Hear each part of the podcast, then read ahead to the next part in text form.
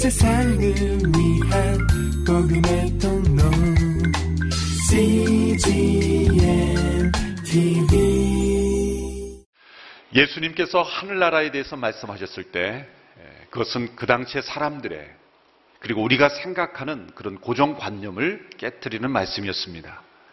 흔히 하늘나라라고 하면 이 땅에서의 삶이 끝난 이후에 시작되는 삶이라고 생각하기가 쉽습니다.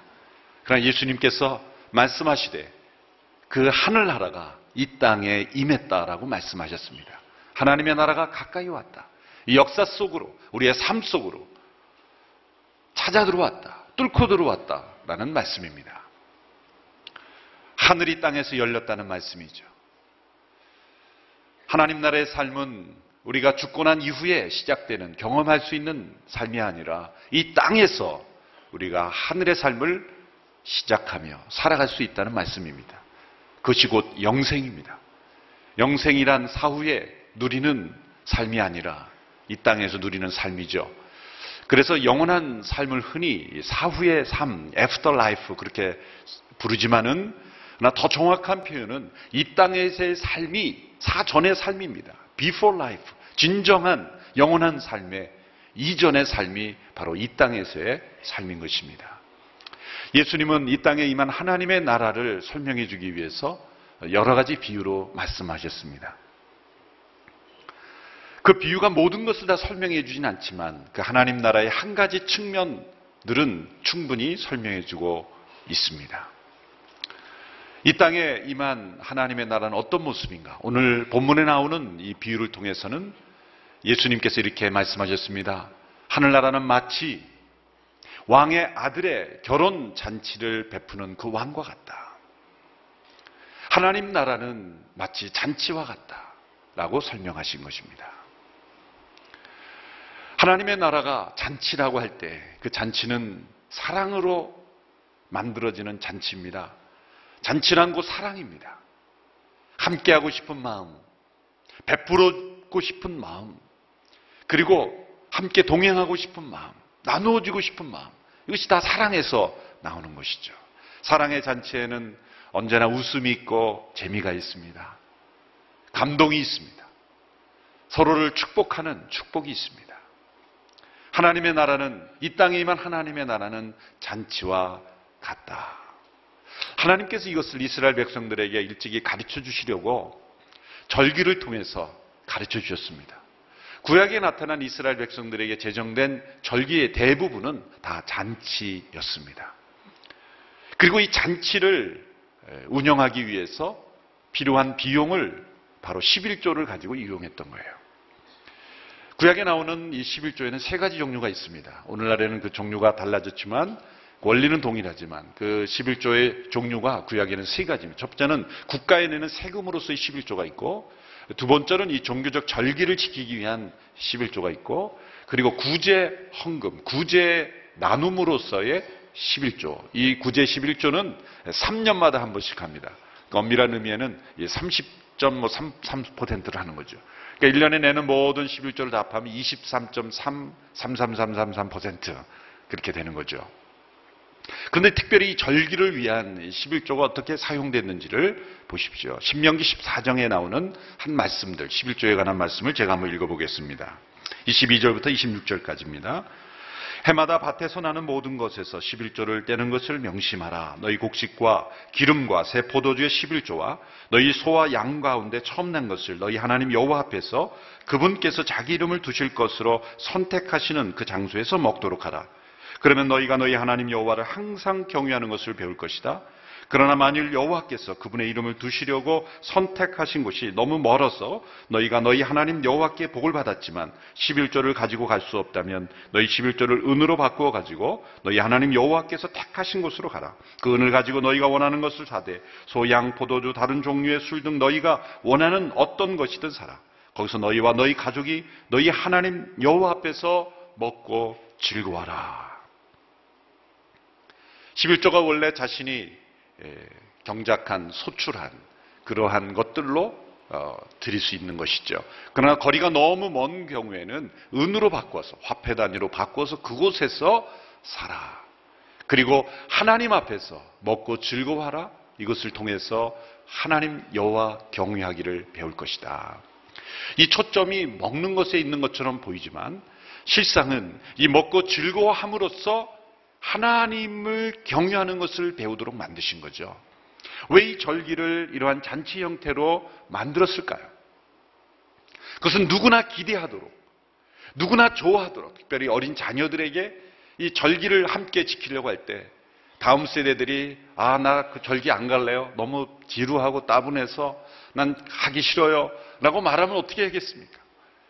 그러나 이 절기를 그대로 잘 지키면 어떤 자녀라도 기다리는 거죠. 가자! 그러면 먼저 신발 신고 기다리는 거예요. 왜 빨리 안 가냐고 기다리도록 만든 거예요. 이렇게 하나님 나라의 잔치를 베풀므로써 어린 아이까지 사랑하도록 누구든지 싫다고 하지 않도록 이 절기를 잔치로 만들어 놓으심으로써 하나님을 경유하는 것을 하나님의 잔치는 언제나 기쁘고 즐겁고 행복한 것이다. 라는 것을 가르쳐 주시기 위해서 이 절기를 잔치로 하나님께서 기획하신 거죠. 3대 절기 중 하나는 하나인 오순절, 77절이라고 하는 오순절에 관한 말씀도 이렇게 기록이 되어 있습니다. 신명기 15장 11절의 말씀 우리 같이 한번 읽어 보실까요? 시작. 또 너희 하나님 여호와께서 그분이 당신의 이름을 둘 곳으로 선택하신 그곳에서 기뻐하되 너와 내 아들, 딸들과 내 남종들과 여종들과 내 성안의 레위 사람들과 너희 가운데 사는 이방 사람들과 고아들과 과부들이 함께 즐거워하라. 또 다른 3대 절기인 장막절, 초막절이라고 하죠. 신명기 15장 14절의 말씀을 같이 읽습니다. 시작. 장막절을 지키되 너와 내 아들, 딸들과 내 남종들과 여종들과 내 성 안에 사는 레위 사람들과 이방 사람들과 고아들과 과부들과 함께 기뻐하라. 함께 즐거워하라. 함께 기뻐하라. 이 중요한 절기들 가운데 하나님께서 말씀하시는 건 뭡니까? 왜 여러 부류의 사람들을 기록하는 것일까요? 유대인이나 이방인이나 이방인까지도 인종을 뛰어넘는 것입니다. 주인이나 종이나 그 당시의 사회적 신분을 뛰어넘는 것입니다. 부유한 자나 가난한 자나 경제적인 상태를 뛰어넘는 것입니다. 그리고 고아나 과부나 그런 가정의 환경을 뛰어넘는 것입니다. 모든 사람들이 차별 없이 공평하게 이 절기 가운데서는 나의 가치를 깨닫고 인생의 즐거움을 깨닫고 하나님 안에 거하는 공동체의 축복을 깨닫고 모두가 함께 즐거워하고 기뻐하는 세상. 하나님 나라의 그 기쁨을 이 땅에서 맛볼 수 있는 절기를 기획하신 거예요. 하나님은 잔치하시는 하나님이에요. 우리를 괴롭히시고 우리를 고통스럽게 하시는 분이 아니라 하나님 안에서 누리는 이 잔치의 기쁨. 이것이 이스라엘의 절기 가운데 곳곳에 스며들어 있었던 것이죠. 누구나 하나님 안에서 기쁘고 즐거운 각자가 얻은 소득의 일부를 다 그 11조에는 차이가 있었겠죠? 자신의 소득이 많은 자는 많게 낼 것이요 적은 자는 적게 낼 것이지만 모두가 함께 낸 그 11조를 통해서 누리는 그 절기는 축제였던 것입니다. 이 세상에서 겪는 그 고난과 환경과 자신의 신분과 모든 것을 뛰어넘어서 그 잔치 안에서는 모두가 하나가 되며 그 하나님 안에서 누리는 기쁨으로 즐거워하는 그러한 공동체. 이 땅에서 하나님의 나라를 맛볼 수 있는 그러한 제도를 하나님께서 허락하셨던 거죠. 여러분, 하나님 안에서의 삶은 기쁨의 삶입니다. 거룩함이란 우울한 삶이 아닙니다. 이 세상을 초월한 기쁨의 삶이 거룩함인 것입니다. 세상이 줄 수 없는 기쁨을 누리는 것, 그것이 거룩입니다. 거룩이란 지루함이 아니라 이 세상이 따라올 수 없는 놀라움입니다. 새로움입니다. 창의적인 그러한 기쁨의 삶인 것입니다. 일정한 형식의 틀에 갖춘 것이 거룩한 예배가 아닙니다. 일정한 형식을 가둬놓고 그것 이상의 것들은 전혀 생각하지 않는 것이 거룩함이 아닙니다. 때로 그것은 거북함이 될 수가 있어요. 하나님 우리에게 기대하시는 것은 그런 우울하고 그리고 슬프고 거북한 삶이 아니에요. 기쁘고 즐겁고 하나님 안에 있는 그런 능력. 그래서 그 불신 철학자인 니체가 그런 말을 했죠. 나에게 하나님을 믿게 하려면 당신들의 모습 속에 좀 기쁜 모습이 있었어야 되겠다. 나는 춤추신 하나님만 믿겠다. 그렇게 말했죠. 그러나 그가 만일 성경을 제대로 읽었다면 믿을 수 있었을 거예요. 누가복음 15장에 보면 그 아들이 돌아왔을 때 춤을 추며 잔치를 베풀고 기뻐하는 그 아버지의 모습 바로 우리 하나님은 춤추시는 하나님이세요. 스바냐 3장 17절에 그가 하나님이 우리로 인하여 기뻐하며 그 기쁨을 이기지 못하는 하나님이시다. 우리 하나님은 기쁨으로 충만한 하나님이시며 우리에게 그 기쁨을 이 땅에서 나누어 주기 원하시는 잔치를 베푸시는 하나님이십니다. 오늘 본문의 비유에서 이 잔치는 어떤 잔치냐? 왕의 잔치. 그리고 왕의 아들의 결혼 잔치입니다. 오늘날에도 영국 왕실의 그 결혼식은 세계적인 그런 이슈가 되죠. 만약 여러분들이 영국 국민인데 그 영국 왕실의 결혼식에 특별 초대를 받았다고 생각해 보세요. 영광스러운 거죠. 안 갈 수가 없는 거죠. 어쩌면 거기에 참여한 것들을 사진에 찍어 놓고 일평생 가문의 영광으로 생각할 수도 있을 겁니다. 이처럼 왕실의 결혼식에 초대받았다는 것, 이건 안 갈 수가 없는 거예요. 그런데 오늘 본문의 비유에 나오는 이 초대받은 사람들은 왜 그런지 이 사람들은 가기를 거절했다는 거죠. 22장 3절의 말씀입니다. 우리 같이 한번 읽어보겠습니다. 시작. 왕은 자기 종들을 보내 결혼잔치에 초대받은 사람들을 불러오게 했다. 그러나 그들은 오지 않겠다고 했다. 여러분 이것은 정중한 초대입니다. 왕이지만 백성들 가운데 구별된 사람을 초대한 것입니다. 이것은 결혼잔치에 와서 일하는 종을 초대한 것이 아닙니다. 뇌물을 가져오라는 것도 아닙니다. 친구처럼, 내빈처럼 정중하게 초대했는데 이 왕의 초대를 거절했다는 거죠. 이해할 수 없는 사람들의 선택인 것입니다. 여러분, 이 왕이 호의를 베풀고 은혜를 베푸는 그런 초대를 했음에도 불구하고 거절하는 그런 사람들에 대한 느낌이 어땠을까요? 여러분, 잔치가 잔치가 되려면 어떤 요소들이 필요합니까? 일단 잔치가 되려면 사람들이 많이 와야죠. 그렇죠? 그리고 풍성한 음식이 있어야 되겠죠. 나눔이 있어야 되겠죠. 제일 중요한 것은 잔치가 잔치가 되려면 참석하는 사람들이 기쁨으로 자발적으로 참석해야 돼요. 위치 때문에 어쩔 수 없어서 부득이하게 참여하는 것은 동원이지 잔치가 아니죠. 이 왕은 그러한 잔치가 되기 원했습니다.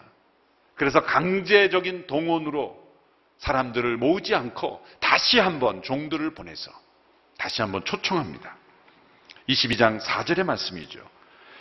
왕은 다시 다른 종들을 보내면서 말했다. 초대받은 사람들에게 내가 만찬을 준비했다고 전하라. 황소와 살찐 송아지를 잡았고 모든 것이 준비되었으니 어서 결혼잔치에 오시라고 하라. 왕은 정중하게 다시 초대합니다. 관대하게 재차 초청을 합니다. 모든 것이 다 준비되어 있습니다. 여러분들이 준비할 것은 아무것도 없습니다. 비용도 없습니다. 오십시오. 황소와 살찐 송아지를 잡아놓았습니다.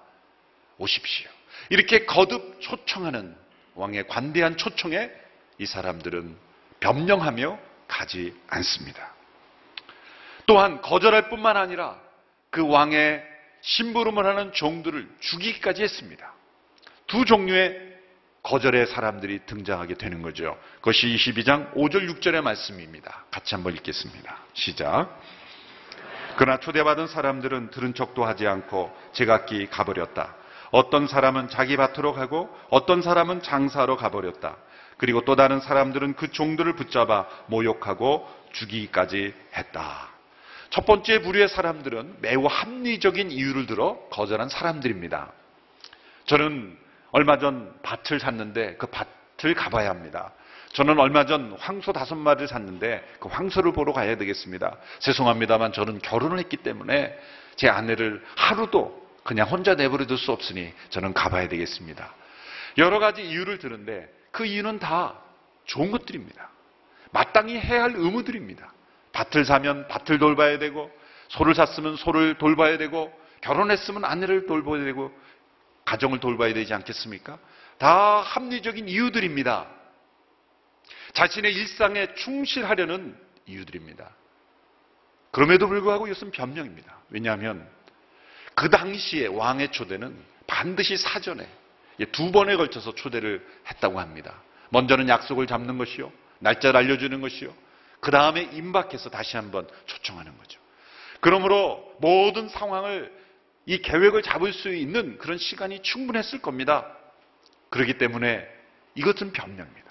그럼에도 불구하고 이들은 일상에 충실하려는 그러한 생각입니다. 뭐라 그럴 수 없는 것 같은 그런 상황입니다. 하나 보십시오. 때로 우리를 멸망으로 인도하는 문은 죄악과 그런 악한 것으로 가득한 길이 아니라 때로는 너무나 일상에 충실한 삶의 의무에 충실한 길처럼 보이는 것처럼 우리에게 다가온다는 거예요. 우리에게 소중한 것, 우리가 마땅히 해야 할 일들, 이 세상 속의 일들, 가정의 일들, 너무나 중요한 것들이죠. 그러나 우리는 그것을 핑계로 하여, 변명으로 하여, 참되신 하나님의 초대, 하나님의 은혜의 초청을 우리는 거절할 수 있다는 거예요. 그래서 예수 믿지 않는 분들 중에 대부분은 어쩌면 그렇지 않은 분들도 있지만 자신의 삶의 의무에 참 성실한 분들, 법 없어도 산다고 하시는 분들, 저희 가족에도 그런 분이 계십니다만은 보면은 예수님은 안 믿는 가족인데 가족의 모든 일에 제일 잘 섬겨요.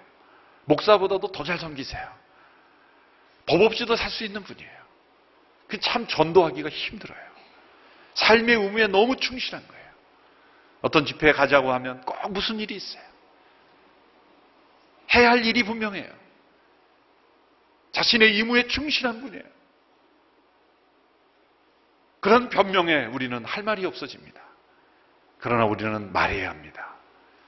삶의 의무에 충실한다 할지라도 하나님의 그 초청은 거절할 수 없는 것입니다. 이 땅에서의 삶의 의무에 충실하다가 영원한 삶으로 들어가는 왕의 초청, 하나님의 초청을 거절한다는 것은 변명에 불과하다는 것.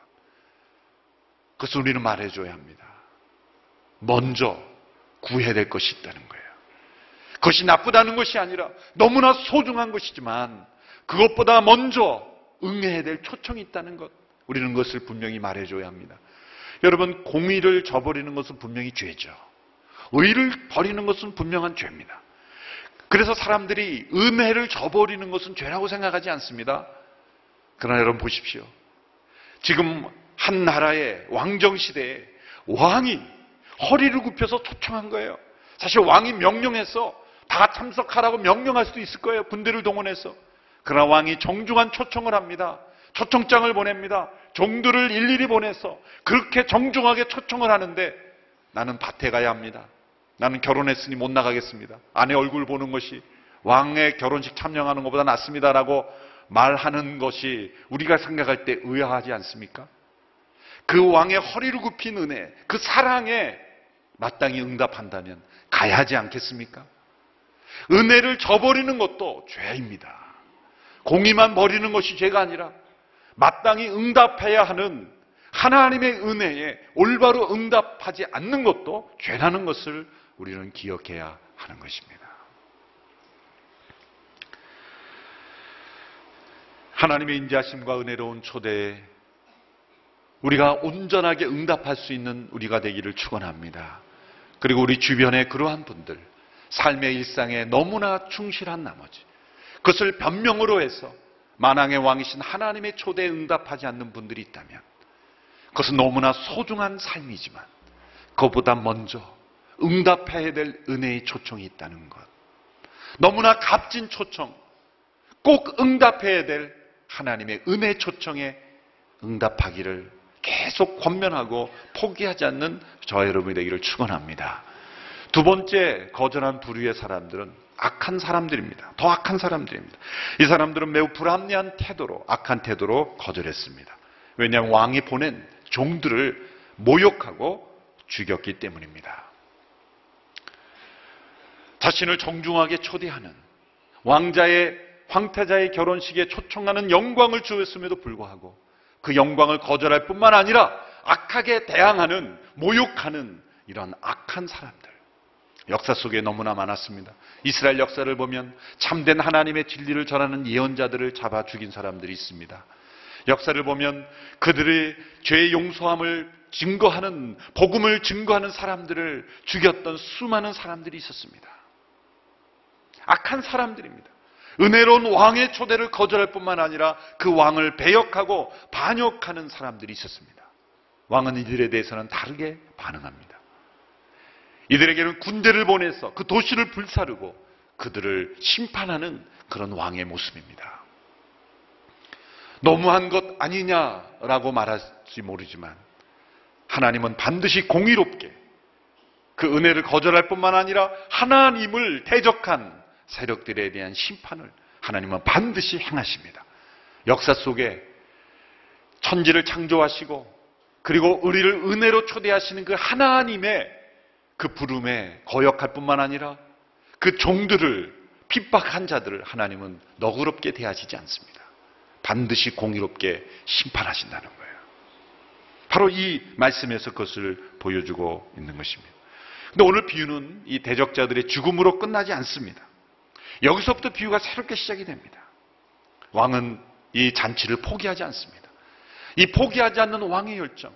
아들의 결혼식을 어떻게 포기할 수 있겠습니까? 이제 왕은 계획을 바꿉니다.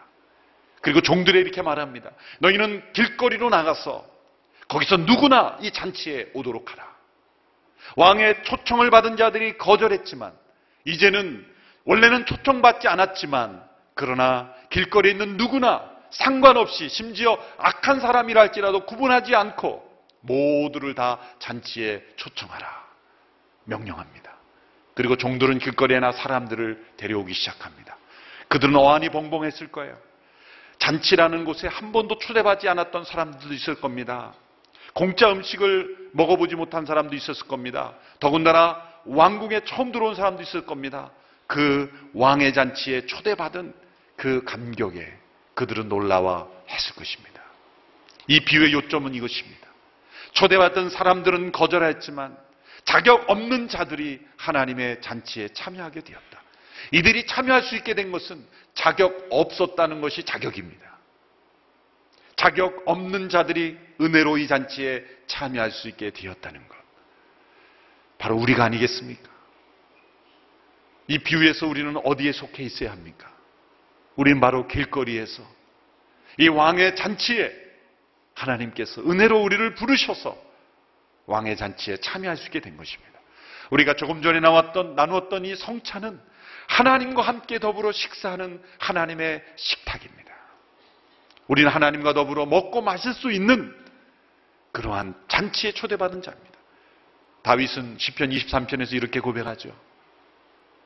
주의 그 식탁에 나를 초청하심을 감사합니다. 내 잔이 넘치나이다.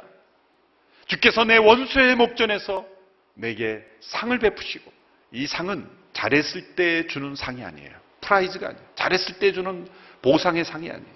그 상은 테이블이에요. 밥상이에요. 주께서 원수의 목전 앞에서 내게 잔치를 베풀어 주신다는 거예요.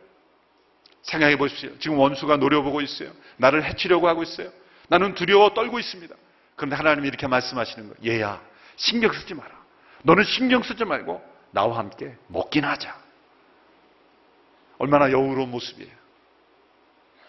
지금 원수가 내 주변에 가득한데도 하나님은 우리에게 이렇게 말씀하십니다.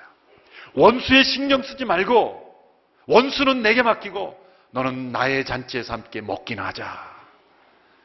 얼마나 그 원수가 화가 났을까요? 원수를 놀리는 거죠.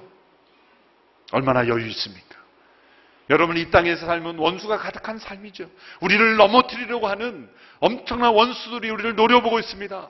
그럼 하나님 우리에게 말씀하시는 거예요. 와라. 나와 함께 식사하자. 나의 식탁에 참여하라. 매일매일 우리가 나누는 식탁은 바로 큐틴입니다. 큐티를 통해 우리는 하나님의 잔치에 그 잔치상에서 배불리 먹고 하늘의 양식으로 배불림을 얻고 원수를 이기는 두려워하지 않고 승리하는 삶으로 우리를 초청하신 것입니다. 이것이 바로 이 땅에서 하늘의 잔치에 참여하는 축복을 누리는 하늘의 영광을 우리가 누릴 수 있게 되었다는 거예요. 지혜로운 사람들은 그 왕의 초대에 할 일이 있다라고 자기 계획을 내세우면서 거절했습니다. 하나님은 지로운 자들은 거절했지만 미련한 자들 하나님이 택하셨어요. 신앙생활을 오래 하면서 우리는 이 잔치의 축복을 잃어버릴 때가 많아요. 하지 않아도 되는 그런 정치적인 다툼에 개입함으로 하나님과 나눈 그 잔치의 식사를 다 잊어버렸을 때 어쩌면 교회 처음 온 새로운 신자들에게 하나님은 그 잔치의 즐거움을 주실 수가 있다는 거예요. 여러분, 이 땅에서 우리가 하나님을 예비하며 살아가는 것은 하늘의 잔치를 날마다 누리는 축복을 누리는 것입니다. 이 잔치의 축복을 잃어버리지 않는 저와 여러분 되기를 축원합니다. 예수님이 이 땅에 하나님의 나라를 말씀하셨을 때 그것은 잔치의 축복을 누리라는 거예요. 예수님을 비난하고 흠을 잡으려고 바리새인들이 노력했죠. 근데 흠 잡을 수가 없었어요. 예수님이 하신 모든 일들은 병자를 고쳐주고 선하신 말씀, 권세 있는 말씀을 주시는 것이기 때문이죠. 근데 어느 날 발견했어요. 어떤 바리새인이 박수를 치며 아 예수님을 비난할 흠 잡을 일을 발견했다고. 가만히 보니까 예수님은 죄인들과 함께 잔치를 많이 참석했다는 거예요. 바리새인들이 볼 때는 그 흠 잡을 것이었어요. 왜? 바리새인들은 원래 일주일에 두 번씩 금식하거든요. 그들의 트레이드 마크였어요. 심벌이었어요.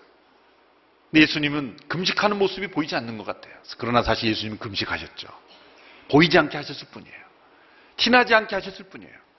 그들이 질문합니다. 왜 바리새인들과 요한의 제자들은 금식을 하는데 당신의 제자들은 금식하지 않습니까? 예수님께서 이렇게 답변해 주셨습니다. 그것이 마태복음, 아, 마가복음 2장 19절에서 20절의 말씀인데 우리 같이 한번 읽어 볼까요? 19절, 20절 말씀. 마가복음 2장 19절, 20절 시작. 예수께서 대답하셨습니다. 신랑이 함께 있는데 어떻게 결혼잔치에 초대받은 사람들이 금식을 할 수 있겠느냐? 신랑이 자기들과 함께 있는 한 금식할 수 없다. 그러나 신랑을 빼앗길 날이 올 텐데 그날에는 그들이 금식할 것이다. 예수님이 이렇게 비- 말씀하셨어요. 지금 결혼 잔치가 열렸는데 어떻게 금식할 수 있느냐? 신랑이 신부와 함께 있는데 그 결혼의 클라이막스, 유대인의 결혼은 신부가 신랑을 기다리죠. 신랑이 나타나는 게 결혼의 클라이막스예요. 그 기쁨의 순간, 그 결혼의 기쁨을 누리는데 어떻게 금식할 수 있느냐? 여러분이 어떤 결혼식에 참석했는데 피로연장에 가보니까 이런 안내가 써붙여 있다고 생각해 보십시오. 오늘은 금식입니다. 있을 수가 없는 거죠. 결혼 잔치에서만큼은 평소보다 좋은 음식을 준비하는 거예요. 결혼 잔치에서만큼은 신부가 더 예쁘게 화장하는 거예요. 결혼 잔치에 가서 이렇게 비난하는 사람이 있어요. 신부가 화장을 이렇게 진하게 했어? 그렇게 비난하지 않습니다. 평소와 다른 그러한 모습, 더 멋진 모습, 더 맛있는 음식, 풍성한 음식으로 그 잔치의 기쁨을 나누게 하는 거예요. 그 결혼 잔치로 예수님 비유하신 거예요. 하나님의 나라가 임했을 때 먹고 마셔야 된다는 뜻이 아니래요. 하나님의 나라는 먹고 마시는 것이 아니라 하나님 나라의 의, 그 나라는 먹고 마시는 것이 아니라 의와 평강과 희락이라 그랬어요. 하나님 나라의 의로움과 기쁨과 그 즐거움, 평강을 누리는 그 상징으로 결혼 잔치를 비유하신 거예요. 결혼에 참석한 모든 사람들은 다 기쁨의 얼굴이에요. 물론 우울해하는 사람이 있다면 그 사람은 누굽니까? 신랑 신부 중 한 사람이 내가 사랑하는 사람인데 배우자가 내가 아닐 경우에 그럴 경우를 제외하고는 모두가 다 축복이고 격려고 결혼식에서 어떤 실수가 일어나도 다 용서하죠. 좀 순서가 좀 잘못돼도 준비하지 않았던 그 준비했던 것이 잘 이루어지지 않아도 그것 갖고 심판하지 않습니다. 왜? 신랑 신부가 만나는 그 기쁨의 그 축제를 우리가 가장 소중하게 생각하기에 제가 결혼 주례할 때 엄청난 실수를 한 번 한 적이 있는데요. 바깥에서 결혼 주례를 평일 저녁에 하는데 너무 피곤한 상태였어요. 근데 이제 주례사를 마치고 서약을 하는데 모든 사람들이 막 웃는 거 난리가 났어요. 왜 그런가 보니까 서약을 제가 잘못 읽어서 내가 신랑이 돼서 읽었던 거예요. 나는 누구를 신부로 맞이하여 두 번 결혼할 뻔했어요, 제가. 저는 얼마나 놀랐는지 그 신랑에게 붙잡혀 가서 맞아 죽는 줄 알았어요. 그런데도 너무 재밌었다는 거예요. 왜? 의도하지 않은 실수였기 때문에. 제가 의도적으로 했겠습니까? 의도하지 않은 모든 실수는 결혼 잔치에서는 다 재미요, 기쁨이요, 축복이에요. 여러분, 그리스도의 공동체, 예배는 신랑 대신 예수님을 만나는 결혼 잔치예요. 우리는 매일매일 이 결혼 잔치의 기쁨, 하나님 나라의 기쁨을 누리는 거예요. 만일 이 기쁨이 없으면 어떻게 돼요? 금식해야 된다는 거예요. 신랑을 빼앗길 날이 올 텐데 그때는 금식할 것이니라. 왜 금식을 합니까? 너무 기뻐서 밥 먹는 것도 잊어버리는 거예요. 신랑 신부가 결혼 피로연에서 제일 먼저 가서 제일 많이 먹는 신랑 신부 봤습니까? 먹지 않아도 배고프지 않은 거예요. 왜? 기쁨 때문에. 이게 진정한 금식이에요. 하나님 나라의 임재 때문에 이 세상의 양식을 먹지 않아도 기쁜 것, 이게 자발적 금식이에요. 또 하나님 나라의 임재의 기쁨을 잃어버렸기 때문에 그 기쁨을 회복하기 위해서 행하는 금식, 이게 진정한 하나님 나라의 금식인 거예요. 여러분 이러한 하늘의 기쁨의 은혜의 잔치의 기쁨을 우리가 날마다 누릴 수 있게 되기를 바랍니다. 왕은 이 기쁨을 누리기를 원해서 초청한 거예요. 자리를 채우라고 한 것이 아니에요. 그 결혼의 잔치의 기쁨을 백성들과 함께 나누기 위해서 왕은 거듭 거듭 초청한 거예요. 초대받은 사람들이 오지 않자. 마땅한 자격이 있다고 생각하는 사람들은 오지 않자. 자격 없어 보이는 우리들을 초대한 거예요. 세상에서 나는 자격 있는 사람이야라고 생각하는 사람은 어쩌면 하나님 앞에 나오지 않을 수 있어요. 그러나 자격 없다고 인정하는 저와 여러분을 하나님은 은혜의 잔치의 주인공으로 초청하신 것입니다. 이 기쁨을 날마다 우리며 누리며 살아가는 우리 모두가 되기를 축원합니다. 그런데 마지막 장면에서 무시무시한 장면이 하나가 추가가 돼요. 그것은 왕이 손님을 둘러보려고 잔치에 들어온 겁니다. 그때 한 사람이 눈에 띄었어요. 그 사람은 예복을 입지 않았어요. 그 당시에 왕정시대의 잔치에는 반드시 왕이 초청한 잔치에는 왕이 준비한 예복을 입게 되어 있는 거예요. 어떤 학자들은 이거 갖고 막 비난합니다. 아니 길거리에서 갑자기 불러 모아놓고 예복 안 입었다고 쫓아내면 어떻게 되는 건가? 이게 왕이 문제다. 왕의 이 정신이 문제다. 그게 아니라 그 사람은 공부를 안 한 분이에요. 그 당시에는 반드시 왕의 잔치에는 예복이 준비되어 있어요. 갑자기 온 사람이 할 때는 예복을 입어야 되는 거예요. 예복을 줬을 거예요. 그러나 거절한 거예요. 왕의 잔치에 참여하면 여러분 예복을 갈아입으라고 하면 그거는 고통이 아니에요. 신부가 웨딩드레스 입는 것을 고통스럽게 여기는 신부가 있습니까? 다 웨딩드레스 입는 것 자체도 잔치의 기쁨이요 결혼의 기쁨이죠. 왕의 잔치에 참여할 때 그 왕이 준비한 예복을 입는 것은 고통스러운 일이 아니라 기쁜 일이야 즐거운 일입니다. 예복을 받는 것이 바로 믿음이에요. 그리고 옷을 갈아입는 것은 회개입니다. 옛 옷을 벗고 새 옷을 입는 것, 그리스도의 의의 옷을 입는 것, 이게 바로 회개입니다. 여러분, 회개는 즐거운 일을 포기하는 괴로운 일이 아니라 즐거운 일을 위하여 괴로운 일을 포기하는 기쁜 일입니다. 회개는 고통스러운 일이 아니에요. 기쁜 일입니다. 왜? 나의 옛 옷을 입고 벗고 왕이 준비한 새로운 예복을 입음으로 은혜의 잔치에 참여할 수 있는 자격이 되었다는 거예요. 우리가 성찬에 참여하기 위해서 우리는 합당한 예복을 입어야 돼. 회개의 예복을 입어야 합니다.